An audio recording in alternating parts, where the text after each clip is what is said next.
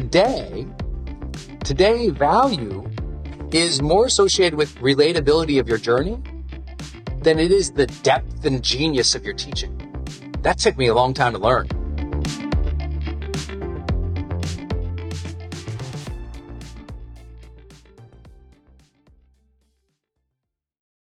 Hey, it's Brendon dropping in here on something special. I think the most important thing you can do in your life is to train yourself for real personal growth and success. What does that mean anyway? Well, you have to train your mindset and train your discipline so you can follow real habits of success, so that you can break through, so you can win the day more often, so you can crush through all those fears and actually unlock your real potential for abundance and happiness and power and joy. But how?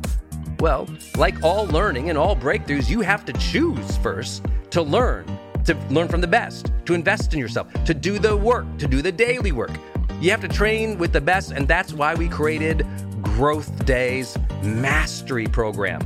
Listen, we're gonna train you to make self-improvement a real way of life, to unlock your positive attitude and attributes at a whole new level, to get you way more productive and influential, to show you the life and career strategies that make you unstoppable and really work. But how do we do that? Well, every single week we bring you a new $50,000 or $100,000 keynote speaker, multi-millionaire, or world's foremost expert to switch your brain into high performance mode, to teach you what really works in wellness, in health, in mindset, in productivity. People who really help you unblock and move ahead with really practical strategies for changing your life, your relationships, your health, your career, your mission, your purpose.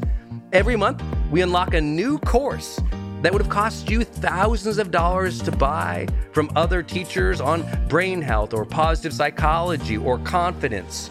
Every year, we give you free tickets to an unbelievable motivational and transformational seminar. Every day, I give you an advanced life coaching audio to keep your mind sharp, energized, focused, motivated, confident, ready to serve and to lead and to win and build your greatest future at the levels you dream of. And I promise you, you are capable of. Every day can truly be a growth day for you, but it takes mastery in life. And that's why we have our new program, Mastery Level in Growth Day. You can go to yearofmastery.com and it will direct you to our best program in Growth Day. This is for those who really want the advanced level, who really want to break through, who are tired of, hey, listen, podcasts are great, but training is another level. Go to yearofmastery.com. You deserve to join the world's #1 membership for advanced personal growth and success right now. This is a membership of the real people doing the real work, who have a positive mindset, a growth mindset, a willingness to be a role model, to be a leader, to serve, who desperately and deeply and joyfully love personal development, to challenge themselves, to push themselves, to achieve great things in life. Go to yearofmastery.com. Let's go, yearofmastery.com. How the heck can you maintain all of this stuff? You know, there's so many places you have to be putting content out, creating your brand, sharing your story, creating community. It's super overwhelming. And I know many of you are really struggling with that. So, and my job with you each is to share some simple marketing knowledge you can use to grow your brand, grow your business every single month. So I'm pumped that you're here. Our conversation is so important today, which is, how can you maximize your content output without completely stressing out your life, exhausting yourself, getting burned out, getting tired of it? Because I know some of you are already there. You're like, oh my gosh, I'm just so tired of creating content, Brendon. I'm like, you're just starting. So we're going to jump into how do you create a lot of content but not freak yourself out. We'll talk about what you can do, where to put stuff. We'll talk about content strategy. We'll talk about team. It's a big discussion today. And again, we'll get into your questions. Okay, let's start with 4 big simple ideas that are really making my year of content finally get going, which has been really important because some of you know, Denise and I moved down to Puerto Rico, and it's just been getting the studio up and running, honestly. It's just been shipping in all the product, all our camera, all our lights, all our gear, all our podcast stuff. I'll run through some of that because some of you did have questions on the new gear setup down here. It's much more, I would say, convenient to pack up, to move around, to make things happen with. I'll share some of that with you today, and then we'll get into content stuff. But I can literally describe my content strategy in just a couple cards, so I'm going to do that first. And then we'll go into content creation and distribution. Okay, there's three primary sources I think of pulling from my content to create social media. And these things really inform what I'm doing and what I'm creating. And let's talk about specifically creating content for social media, which is probably the primary question. Many of you are exhausted from social media already. And I'm like, already? It just came out. I mean, social media is completely new. You know what we're talking about? Like 2009 was its really beginning arc. So listen, if you're burned out after 10 years, holy cow, y'all. So I'm really excited for you to really tune in. Here's how I think of social media, okay? Especially today with my team, how we're approaching it, or I'm approaching it, and the team is helping us with it. Number one, okay. You see, I have basically, I think of like three choices to pull from to create stuff. There's live, library, and learning. So write these down, live, library, and learning. And what I want to do is tell you what that means to me and how I think about content creation. Okay? How I think about content creation. We'll specifically again start with social media because that's your primary questions. We'll work backwards from there. So how do I think about creating all this content on social media? Well, I go, well, I've got three things to pull from social media. One, I go live very, very consistently in my brands as part of both the fulfillment to things people bought, like what we're doing right here. This is live. And then I go live for my personal development brands. And then I go live on social media. And all of that live stuff is just content that can be cut up and spread on social media. Even the paid stuff. Like today I did a, 2-hour high performance coaching session that we will take and cherry pick some of the best of it. And we'll cut it up into 60-second clips or 3 to 5 minute clips. We'll talk about that later. And that will be stuff that we proliferate across the internet using like circular virality. So in other words, you're already going live probably to contribute, to serve, to sell. And if you are, utilize that again. Many of you are also going live on social media. You're going live on Instagram or you're going on Facebook, but then you forget about it. And you let it just live in that one post or that one replay. Instead, grab it, cut it up into 60 seconds or 3 to 5 minute segments, and then put that out on social media. I think it's a really important idea because it serves two masters, right? If you'll go live more consistently on Instagram or Facebook or YouTube or whatever vehicle that you go through, if you'll go live way more often, you're actually helping yourself because now your team or yourself, depending on how you do it, let's just call it your team is able to go and grab all those replays and chop it up and be putting it out there. And so you're creating the very vehicle for all of your content just by going live more often. And by going live more often, you are getting way more connection with your audience. You're getting way more better at extemporaneous speaking. And the algorithm starts favoring you because the algorithm still favors live. So you're serving so many masters by going live. And some people get really freaked out. They're like, ugh, my gosh, I got to go live every day. I'm like, no, look, if you went live twice a week, 3 times a week, that would be plenty for you or your team to use the replays of that for all of the social media the rest of the week. Like your team can pull quote cards from that content. You can chop it up or your team chop it up and to use it in those other segments, whether it's 60 seconds on Instagram or a couple minutes on Facebook or a couple minutes on Instagram TV. It's just so helpful to think of going live more consistently. I can't share it enough. I am guilty of sometimes I'm doing a lot of live and then a lot less. And that's because of my travel schedule, usually. I don't try to overdo it. The most important thing I can share with every one of you is please stop compromising your wellness to create content for people. Like, that's not fun.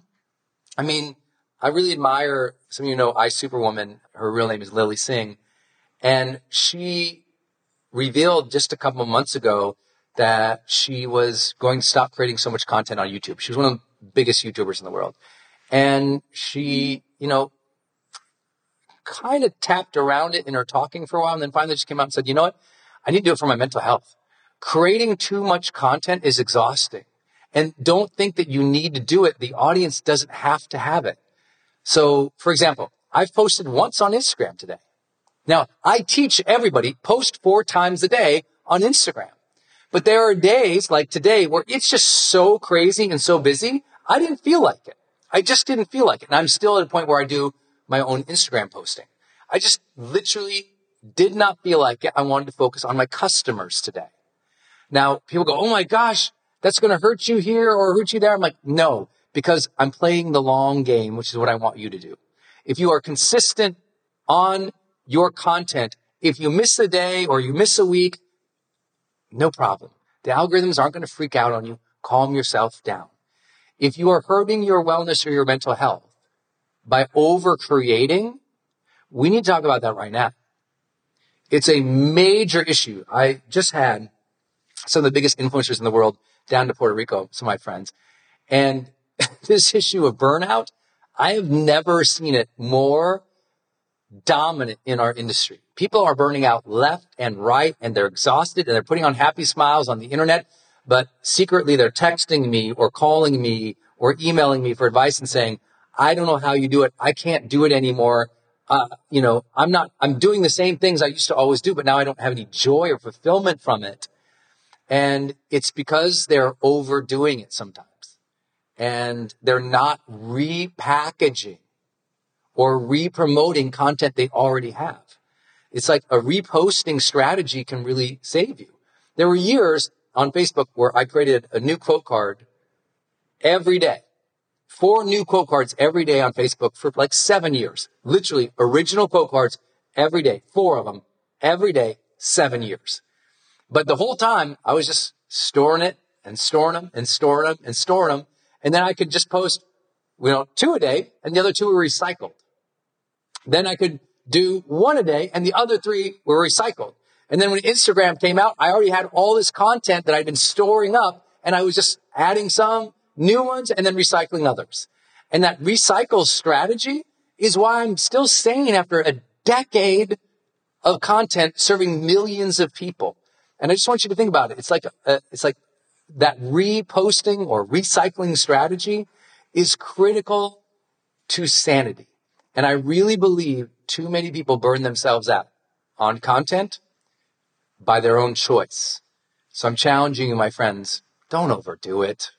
Like, be very consistent, but leverage what you are already doing to help. So again, I'm thinking of 3 things. One is the live stuff. So I go live, grab it, cut it up, repost it, and on an ongoing basis. Add it to the library.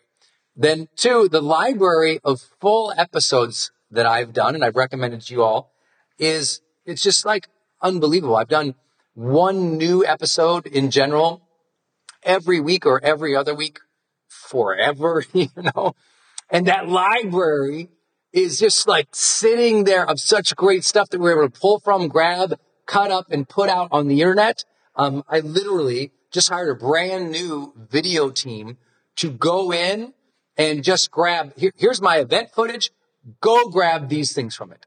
Here's my YouTube stuff, go grab. And they're just like 5-10 people just cutting all day long. And it's going to be just an unbelievable torrent of new content we're releasing this summer. And it's powerful. It's powerful. I think it's really great.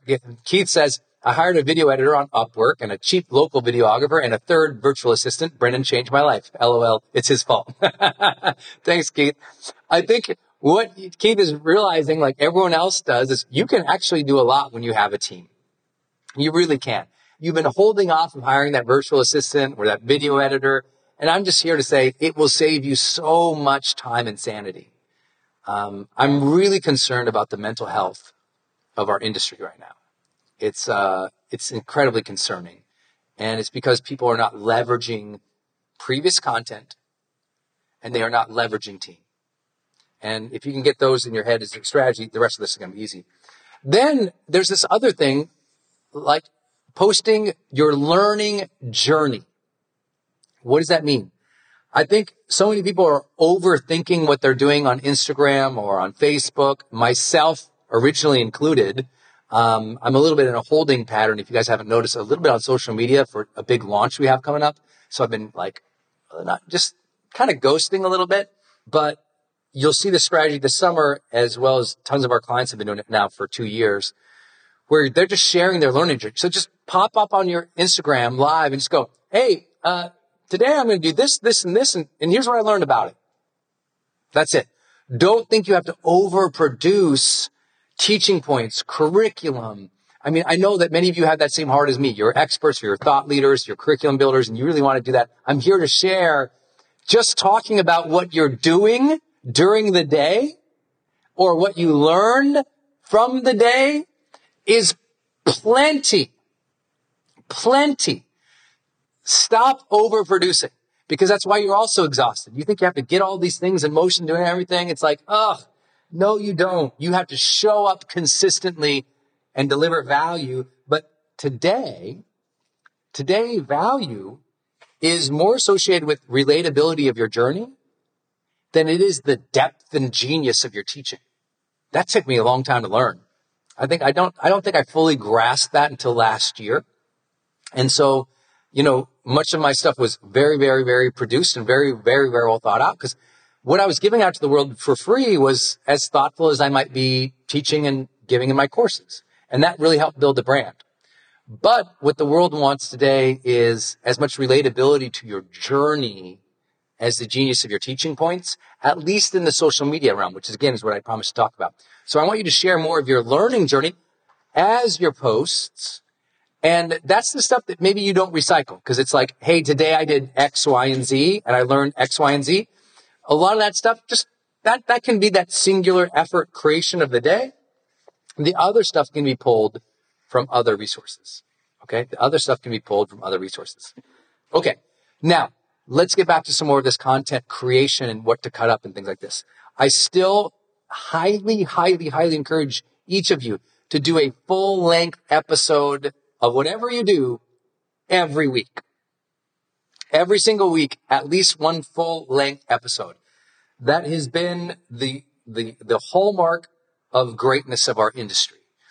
Every week. So if that means a full-length blog post for you, or a full-length YouTube, or a full-length podcast, and that I can't tell you how long it needs to be. In general, what I see people doing is a full-length thing is usually like a 15-minute. All the way to a 60-minute thing. 15-minute to 60-minute thing.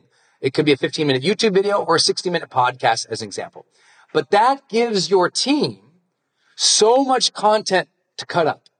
I'll give you an example. A 20-minute, if you did a 20-minute YouTube every week, that 20-minute YouTube will probably kick out 10 to 15 pieces, little 60-second segments that you can use on Instagram or on Instagram stories, or on Facebook, etc.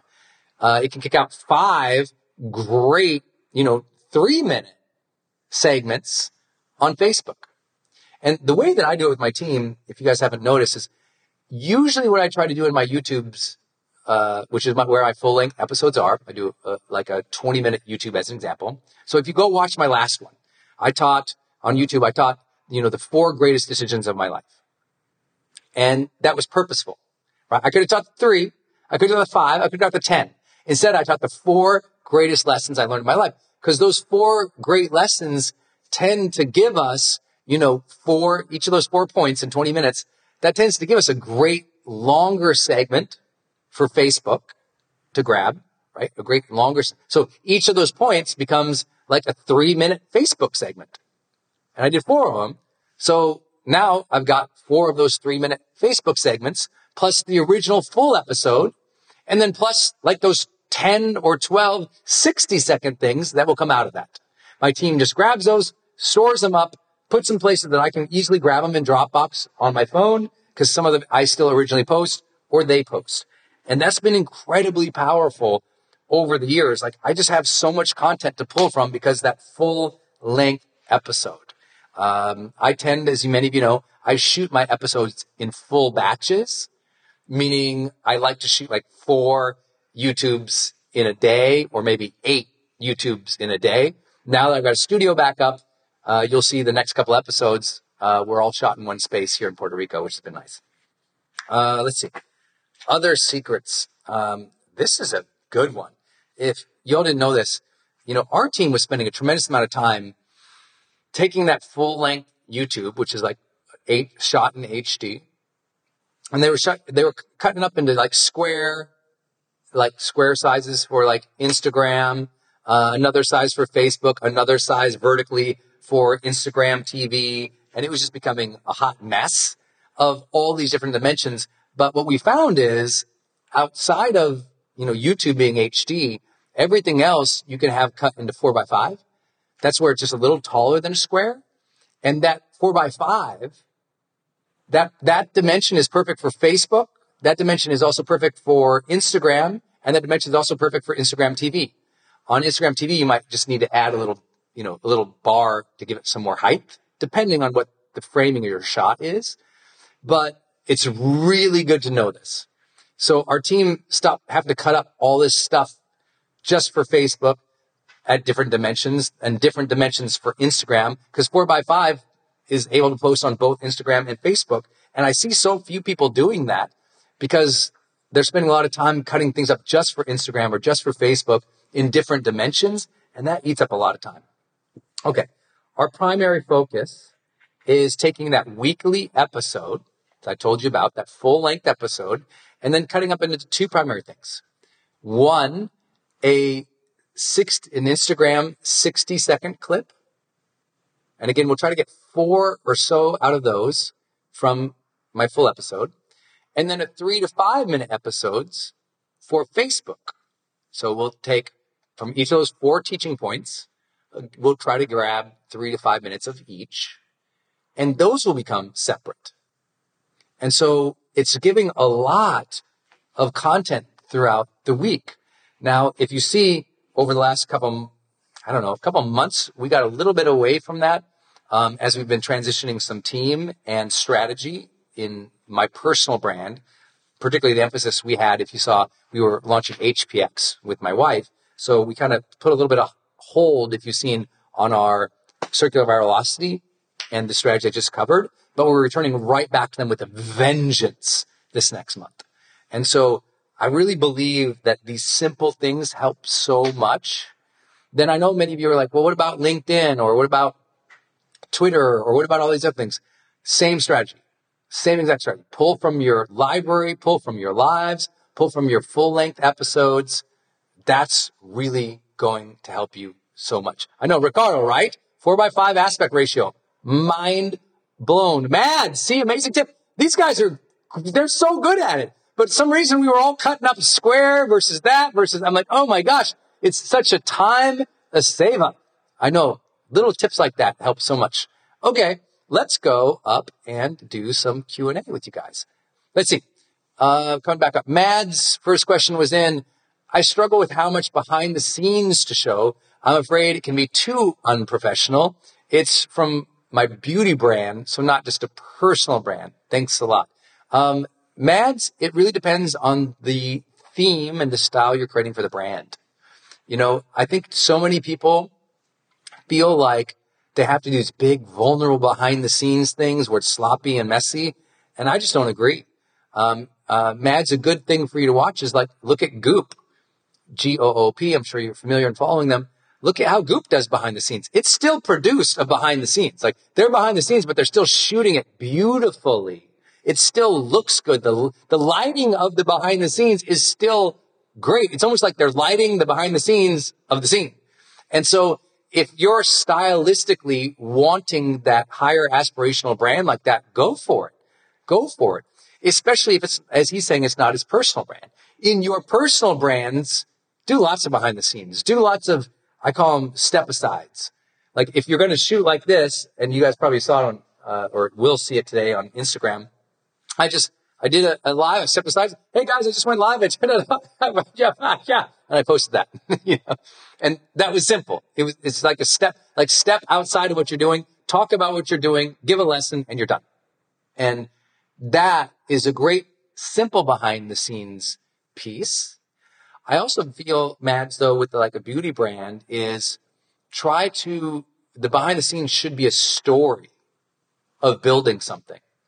So it's like if you're releasing a new product, the behind the scenes of it should be like the behind the scenes of creating the product. Show people meeting, show the thing running off the line, like make a little mini, like almost the behind the scenes is the old school behind the scenes, which is almost like a documentary behind the scenes of the thing versus just like a sloppy shot from behind the thing.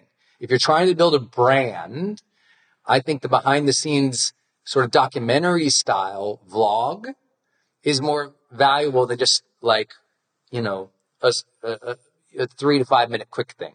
I think you might as well take the time. It's not that you can't do both. I'm just saying thematically to create that long-term aspirational brand, I would do that. Like, for example, with HPX, with my wife, you know, if you've seen my wife, she says, I don't do sloppy. So she just doesn't. She's never going to be like some sloppy behind the scenes thing. She's going to be thoughtful and curated because that's what she wants to show the world, not because she's not vulnerable, but because she cares about that professionalism, exactly as you're asking about, Mads. So awesome. Aaron, Oxel, focus on one platform or several and all. I want to be a prolific influencer and help thousands of people. Aaron, I really do believe, yes, focus on one, like choose one to be your main build it up thing. But also do that weekly content that can proliferate onto both Instagram and Facebook and anything else that you feel like is important for your brand. Today, people always ask, Brendon, what should I focus on? I'm like, in the immediacy of right now, there is nothing more important or highly engaged as Instagram. Just, there's nothing even comparable at this stage. It doesn't mean we don't take care of and maintain and manage Facebook. Doesn't mean that we don't post other places, but there is nothing more important. And that's why I'm doing Instagram myself on my team, is because I just feel like that's so important. But you want to leverage that other content, Aaron, to put in other places as well. And that's a good one to delegate to your team as an example. Let's see. Colleen, how do you motivate a burned out team? Gosh. Good question. Colleen, the best way to figure that out is to ask the team. I know that sounds crazy to say, but especially with my team, I'm always saying I assign a lot of deadlines based on their perception of their own bandwidth. I say, put it on your plate when your bandwidth allows. I'm always reminding people of the mission and the vision. And most importantly, be the role model. Be the role model. Say, hey, listen, I'm going to take a break. Hey, listen, I'm pacing myself. Hey, listen. If they see you, you know, prioritizing your wellness, that makes a big difference too. But I think burnout is something that there's no solve universally for that. I think that has to be a dialogue with your team. And that dialogue is incredibly important to have the minute you recognize there's a lot of burnout. I'll literally tell my team sometimes if I recognize it or I've heard a conversation about it, I'm like, listen, I'm going to send you things over the weekend, or I'm going to send you things at night. I don't expect a reply unless I text you, don't work, like stop. And I think that's really important to do for your team sometimes, to hear them say it to you. I think that's really important. Andrew, what do you do when you have a boatload of old but classic content that could be repurposed, but needs a facelift so it looks modern? You know what? Use it on your Thursdays, Andrew. Thursday is Throwback Thursday, right? TBT. Throwback Thursday, and just post it, but give it a context. Post it and say, 4 years ago, I was still teaching this, or 5 years ago, I was going through this. And people love seeing that, so don't worry about posting it. It's very common to do that on Thursdays for Throwback Thursday. But any time that is relevant to a theme you're teaching that week is a good time to do it as well. Let's see. Eric's saying, how do you go from popular to profitable? Creating content for content's sake, it's killing me. I need to figure out how to move from a lot of likes and followers to a lot of paying clients. Good man, Eric. That is exactly what you need to do. Your primary focus in creating content, if you own your own business, is to first create the marketing funnels and the marketing content that sells. Let me give you an example. The last 2 days, not kidding you, since Friday, I've done 10, 20, I've probably done 40 videos in all since Friday. So my team sent me this big shot list of all these things they'd love me to do, right? And some of them are short ads. Some are like welcome videos. Some are marketing videos, in a marketing funnel. Some of them were like just episodes for YouTube or for a challenge that we're about to launch.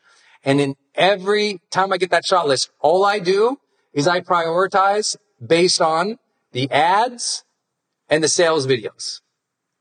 And which one do I usually start with out of those two? The sales video, right? Your focus is always get the sales videos awesome. Spend more time on your sales videos and the videos leading in, as an example, to the sales video than anything else. Now, this is just an example because I know Eric's question might be broader than this, but I think it's really important. If you're going to create the things that are leading to the monetization of your brand or your content first. That gets the primary focus of each and every week of your life. Content for social media around all of that, that's secondary. Sales first, social media second. That's how you have to think about it. So I prioritize the things I need to shoot for my email funnels, for my value sequences, for my sales videos, for our customers. And then social media is something my team maintains or I get to after. For example, today's a great example. I usually post so many times during the day on Instagram. In the last couple of days, I've been filming so much. I prioritized the filming over the social media because the content I was creating was the stuff that was going to monetize. I hope that helps. That's really, really important. I think a lot of people need to spend way more time on focusing on building the business than they do on the social media. I really think that's the problem. We've been all taught to build for likes and build for an audience. And I'm like, no, the first thing I ever did was create something to sell. That's it. Create stuff to sell, create the sales sequence for it, obsess about that, then build the audience. Grant Herbert says, Brendan, I have asked this question for 3 months, so hoping you can help. You got it. I have audiences in different countries around Asia Pacific. How do you set your course prices in different countries? Do you charge less in developing countries? Grant, what I do is I advise most of my customers, because I'm not in a lot of countries other than just straight up in English. I haven't translated for a lot of the countries where I would lower the price. So mostly I'm in English-speaking, more developed countries. And so I have not adjusted price on anything. However, the hundreds of clients I've helped deal with the exact same question, Grant, is what you do is you try to make it in relative terms to their equivalent of the dollar. So, for example, if you're charging $200 in the U.S., and it's, I'm just making up numbers, it's 10, hoopty-hoopties, in terms of their dollars, 10 per your 200, I'm going to adjust based on that pricing, if that makes sense. And I want to make sure it's a similar price in terms of average income in that country. I hope that's making sense. Do not feel that you need to adjust your prices to expand into other countries. I would always do that almost secondary. Optimize the country you are in, where most of your prices are coming from. Really infiltrate and take command of that country or that place first. Because here's what happens, Grant. Then you go into all these other countries with all these other price points. All these other countries and all these other price points are all things you have to manage. And the more things you have to manage, the bigger the team. And often you're actually not making that much more money based on the lowering of the prices to meet that local currency level. And now you've got, but your overhead to manage all the people in order to cut, slice, dice, and manage all these different offers, all these different products across these different countries, it ends up usually coming in at a loss. So make sure you do your math on that one based on how much resources you're going to have to hire to maintain all those new offers. It's one reason I chose not to try to expand too early in my career. And I feel like, just for everyone's reference, I still feel like I'm early in my career. My first book came out in 2001, and I began this full time in 2006. 2006. So it's 13 years full time. I'm like, I feel like I just am figuring things out. So I know a lot of technology's changed over the years too that led to that. Hey all, it's Brendon, and I want to make sure that you go check out growthday.com. It's an all-in-one personal development platform where you can do everything you would like to do for personal development in one place. You can capture your mindset journaling, set your goals, track your habits and improve them, take wellness challenges, and learn from the highest powered, highest paid, most respected motivational teachers, wellness coaches, and life coaches in the world live every week. One trial, we just call it starter, that's where you're just using the tools. You know, it's the mindset journal where we prompt you with tons of research-backed prompts to help you become more positive, confident, self-aware, and happy. We've got your goal tracking system. That's where you set your personal development goals and reminders, so like reminders to meditate or reminders to call your partner and flirt, or, you know, reminders to make sure that you do this one project. It's also got, importantly, your habit tracking system. This is where you can track your high performance habits, which we teach you to do. And then you receive targeted scores and recommended videos to improve those. Our pro level now includes live classes. You know, we've got the best teachers in all of personal and professional development, period, in the app. These folks all charge over $50,000 for a 1 hour keynote, but they're live every single month in Growth Day teaching for 45 minutes. Then we have what we call all access. And that's where you get the tools plus the live classes, but also over 20 deep dive, powerful life transformative courses. So these courses, these classes, these are things that would cost over $3,000 a month to access. But Growth Day Pro, as an example, is less than $1 a day. Your personal development is worth $1 a day. Your access to these people is worth $1 a day, but you can start free right now when you go to growthday.com.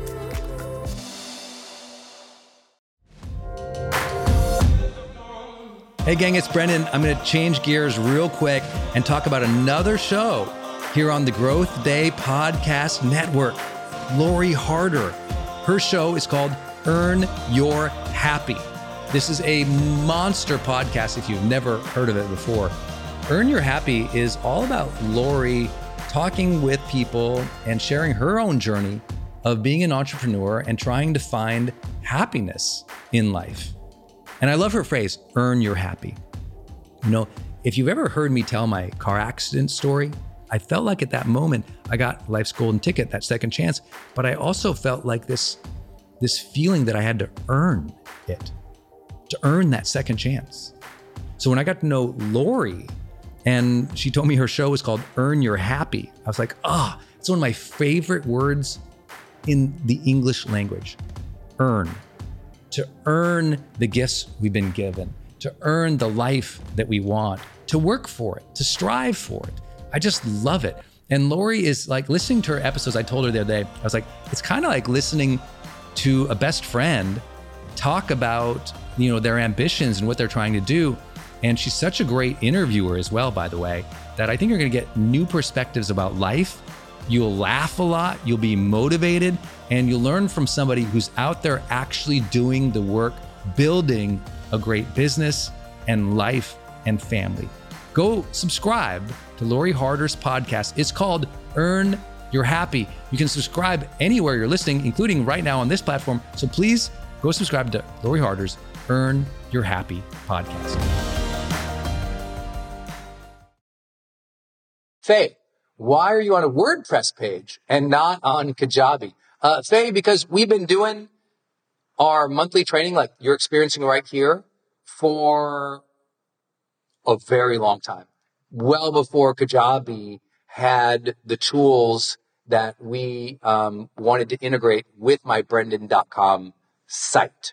As most of you guys know, 100% of our other marketing pages are all on Kajabi. It's these two live pages, the one I use for our High Performance Monthly and the one I use for this Experts Academy Marketing Monthly. I just kept on my page because they were already coded, built, and running for years.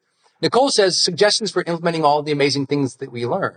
What are your best practices with your learnings?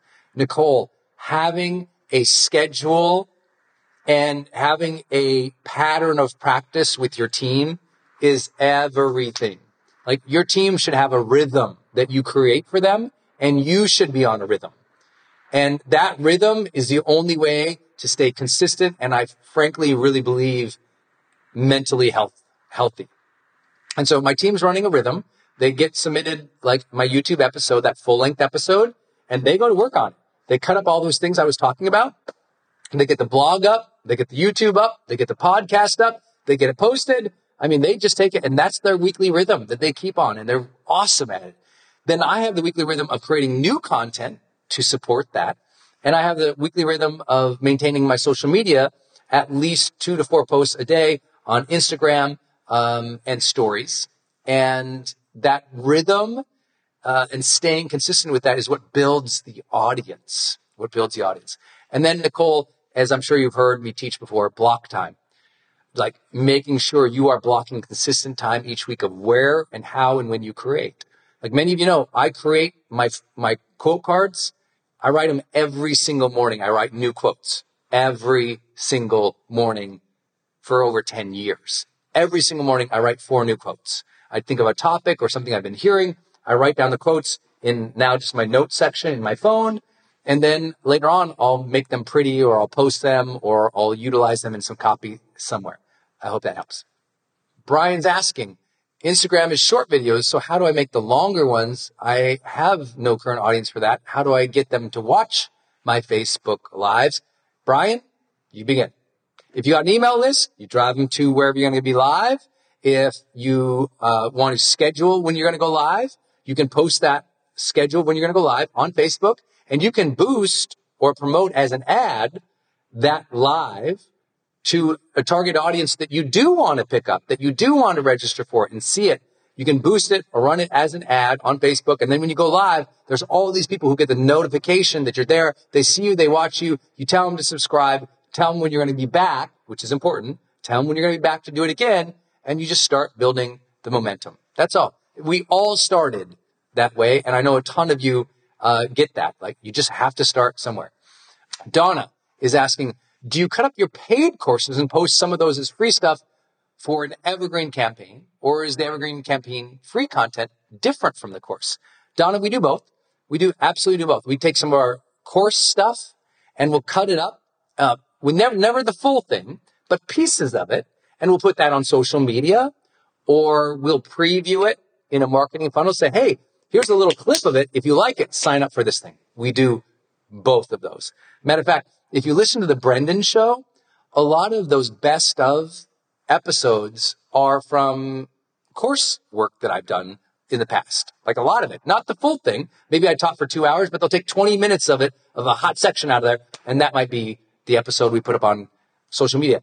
And everyone else goes, but won't my paying customers care? I'm like, no, as long as you didn't post the whole thing for everybody else. And as long as everything that they paid for, you're not putting out free. I feel like maybe I've done 7 hours of live things today. I think that will help you understand the difference. Let's see. Mads, that was a great question. How do you hire the team that totally understands this stuff about reusing content? You literally, you build out the rhythm. Just like, Mads, go into Experts Academy, go into Circular Virality, and see how I printed out those instructions to do Circular Virality. You give stuff like that to your team and say, I expect you to do this, right? Or you create your rhythm that everybody knows it's this. Like I connect with Ben on my video team and I say, hey man, this is what I want from now on and how I want it to go out there. And he works my social team and it just happens.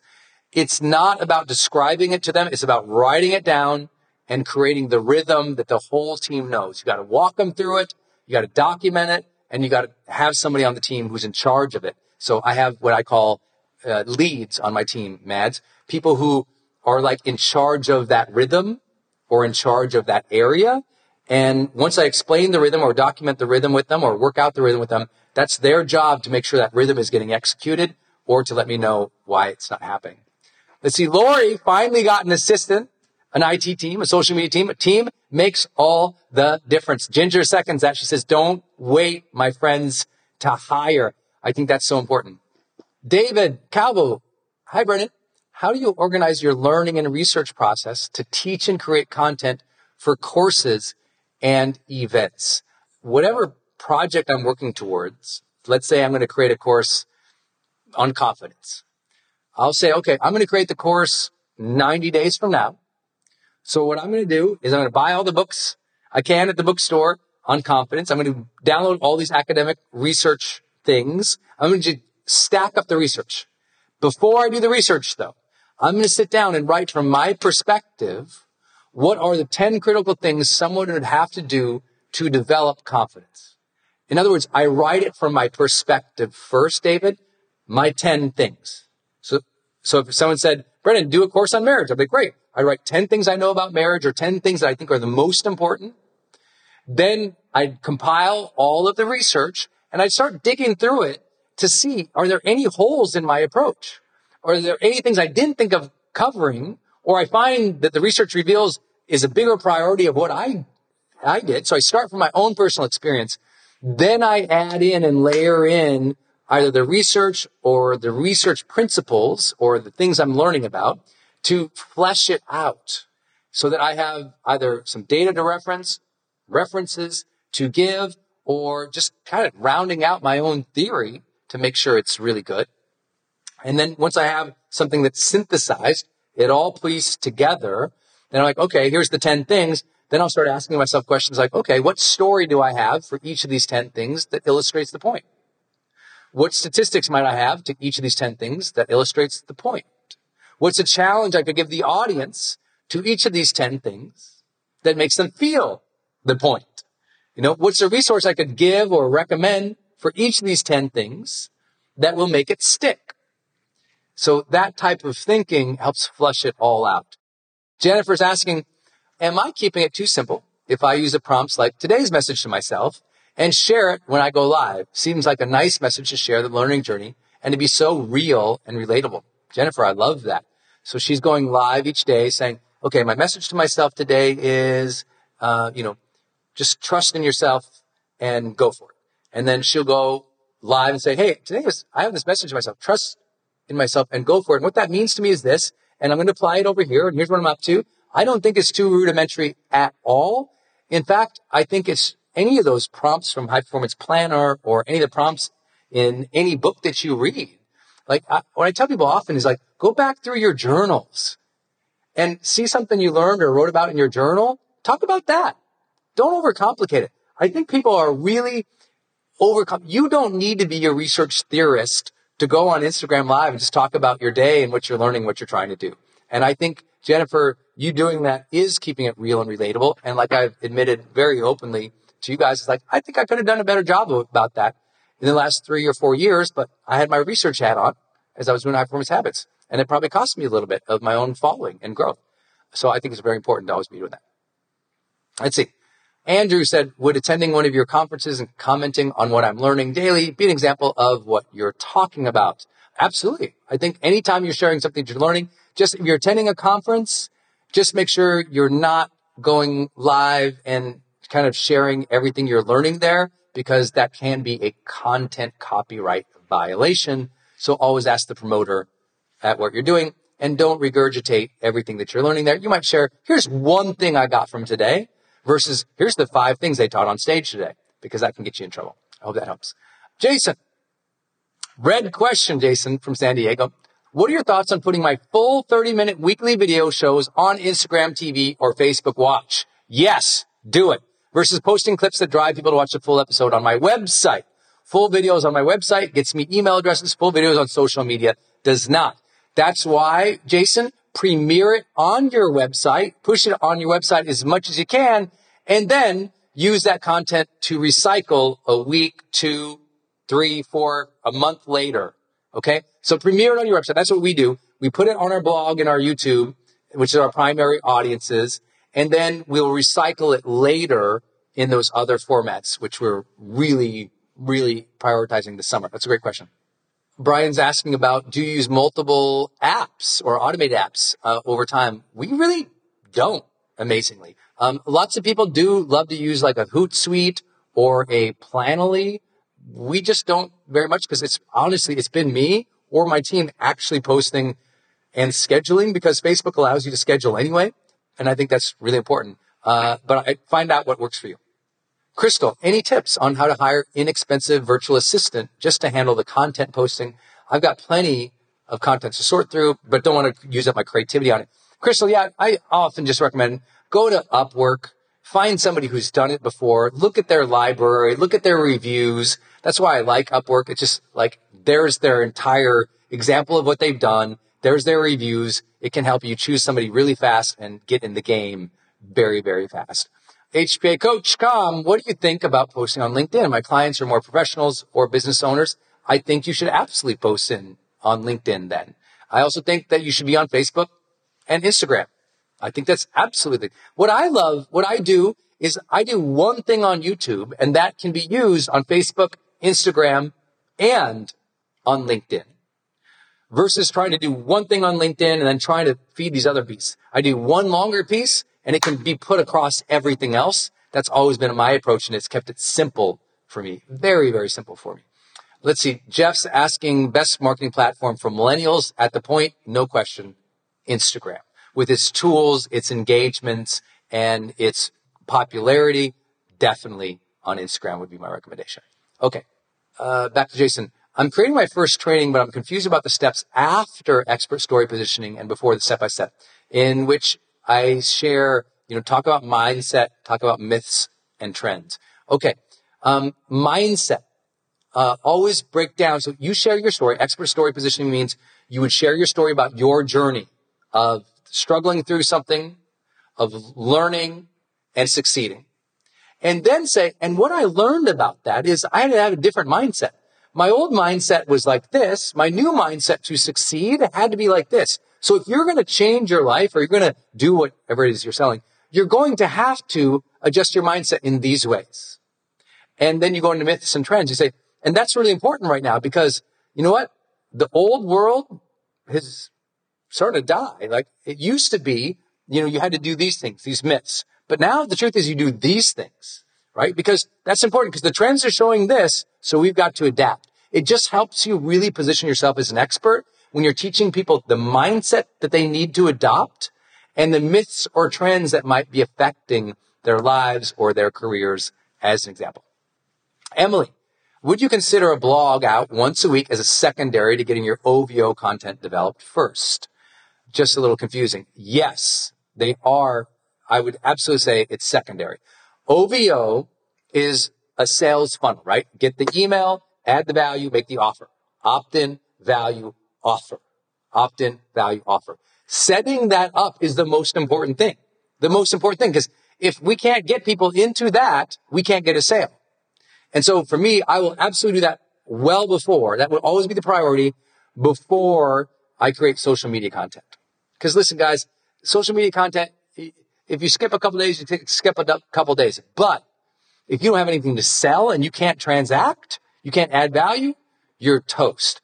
Okay, I think this is really, really important. Mad's asking, my Facebook ad guys would like to set up our ads with the Facebook automatic algorithm to find the best customers instead of us trying to figure out the best ads and retargeting setup. Your thoughts on that? Mads, do both. Absolutely do both. Run one ad and one campaign where Facebook takes it, let them see how it hunts, let them see how it does, and then you do it on your own and you just see who wins. I actually believe you should always do that for every campaign. Never assume they'll do it better or you'll do it better. That's part of marketing. Testing it out, my friend. Testing it out. Brendon, how do you convert your Facebook and Instagram followers to your email list? I think the most important thing is always having them. I'm always linking over to like our free book campaigns where they have to enter their name and email to start the process, or over to our newsletter page, or over to an opt-in page, meaning I'm giving them the opportunity to swipe up or click over. That's important. And also, for many of you, if you haven't heard me teaching about this, I've been pushing really hard to everybody that what really works right now in social media conversion into email is challenges. Many of you saw me at the beginning of the year launch Transformation Week with Denise, my wife. And Transformation Week was really an effort to do a challenge that added a lot of value to my community, but to capture that community. Because we had all these social media fans and followers, and I think we got like 50,000 opt-ins or something else like that, just from, social media, I know ads too, but just pulling telling them, hey, go sign up for Transformation Week. Go sign up for this challenge. So challenges are probably the best way. Webinars would be the second best way, in my opinion. Freebie gifts would be third best way. Hope that helps. David is asking about software that makes things look live but are not live. I'm not a fan of them. If you're doing a webinar, you don't have to say you're live. You can say a live broadcast of it, but it doesn't mean you have to say that you're live. Meaning, instead of saying if it's really not live, I just tell people to say instead airing at this time, right? This thing will re-air or will air at this time. But I'm personally against making things look like they are live. But that's my personal. I don't judge anyone else's approach to it. Just not my thing. Daniel, I'm planning to start a personal finance blog. Do you have a good reference for writing quality content on a consistent basis? Man, definitely, Daniel, easy one. Upwork. Start there. Super simple. Again, because you can really look at what they've done in the past and gauge it that way. Let's see. Anai is asking, Brendon, is there anything unique that you do to enter a creative mood? Yes, absolutely. For me, my creative moods tend to come in the morning, or they tend to come after a workout. So I'm just attentive to both, and I set myself up to win with a rhythm beforehand. So as an example, when I get up, many of you all know, I do my morning routine, and then I'm in a creative mood after that morning routine. And so my morning routine triggers the creative mood, and my workouts trigger a creative mood after. So after my workouts, I come home, I'll traditionally shower and bust out a journal right after workout. And those two things help. Other than that, creativity is sitting down and starting and seeing what comes up. No matter how I feel, it's doing the work and blocking the time. I think that's really important. Calvin is asking a great question. I speak Spanish and Portuguese and English, and I'm attempting to tap into those markets. How can I keep people engaged on my Facebook and Insta pages when I have 3 different languages? I think you just use those languages and inappropriate to how much of your audiences speak that language. So look at your analytics, and if more speak Portuguese than Spanish, use Portuguese more often than Spanish. If more speak English, use English more often, but start weaving it in. And if you find that it's confusing people or upsetting things, forget about it. Keep doing it anyway. But you might also start another account that's exclusively in that language once you reach a certain amount of people. That's all. Anthony, what about the best platform for those in their 40s and 50s? Doesn't matter. Be everywhere. Facebook is definitely dominant for that age range. No questions asked. But Instagram's catching up so fast. Jason, Brendon, do you need permission to use introduction songs when you take the stage? Yes, you have to use a license for that. BMI, if you type in BMI music license, that will come up, and you can choose from a lot there. Doug is back in the house. 24 years old. I know that, man. I love to help inspire younger people from 16 to 23 with personal development. Yet sometimes I realize it's too philosophical and hard to resonate with them because someone just tells them what to do. Could you please share some messaging strategies to connect with that age range of 16 to 23? 16 to 23, you got to think about everything on their mind is everything they're trying to sort themselves out. And so your conversation has to be about helping them sort themselves out and being themselves, being true to themselves. And the other thing they're dealing with so much is lack of clarity about purpose or the things they're supposed to do. Talk about that. And the third thing they're talking about is relationships. They're in new relationships. They're breaking up from relationships. They're leaving the home. And so relationships are paramount and everything to the drama in their life. So you have to discuss those three topics a lot. And it's okay if it's too philosophical. The people who will connect, if that's your style, don't feel like you have to, no one here should bend your style to meet the audience. I really don't believe, I think we've got, that's what happens is in social media is, you know, every time you bend who you really are to adjust to them, that can be a little knife at your congruence and who you really are. And it can lead to an inauthenticity. So be you. I think it's really important. Okay. I know you guys have so many questions. Karen's last question. What weekly Insta story strategy would you recommend? I would recommend a daily Insta story strategy. And you can, listen, you should be reposting stories of people who are DMing or mentioning you. If they're showing or using any of your products, your services, or hashtags, they're giving you a shout out. So use your stories to showcase the people in your community. I think it's important. Showcase the people in your community. Number two, to talk about what you're working on, what you're up to every single day, if possible, or once or two or three times a week. Like me, I'm more like a 3-time-a-week guy that I'll do that. And then use it as, just be cautious of using it as ads for everything. We probably overdo that, which I've gotten some good feedback on, and I really appreciate it. And, you know, don't forget to cut up the value pieces you have from your longer form and put it in there as well, because people ultimately want value in the stories, but they also want to know you. So tell them your journey. All right, y'all. I applaud each of you for really working on marketing. Like, keep doing that. Really get your marketing up to its A game this year. Make it a priority to get good at your marketing, or build the team that can support you in your marketing, because that will help you speed up. Hey, it's Brendon from the studio here. I want to jump in one more time and tell you about one of our partners, and that is Kajabi. If you've ever seen any of my marketing online, or you have gotten an email from me, or you've just admired kind of what we built by selling, 20 plus blockbuster online courses, or where I go live in my membership areas, or how I accept money online, now well over $100 million over the years. How do I do all that? I've always used Kajabi. It's spelled Kajabi. And Kajabi just helps online entrepreneurs take flight, because we all have to do the same thing, right? We have to figure out, okay, how do I build a web page?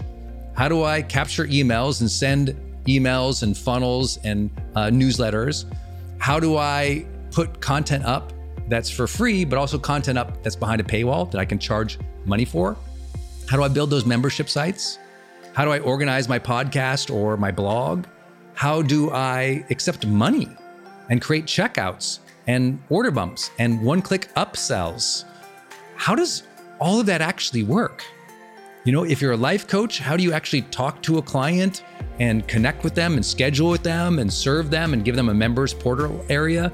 If you're teaching online courses, how do you actually put up the course and set up automations to sell the course and to trigger things like an email to go out when they successfully complete one of your modules?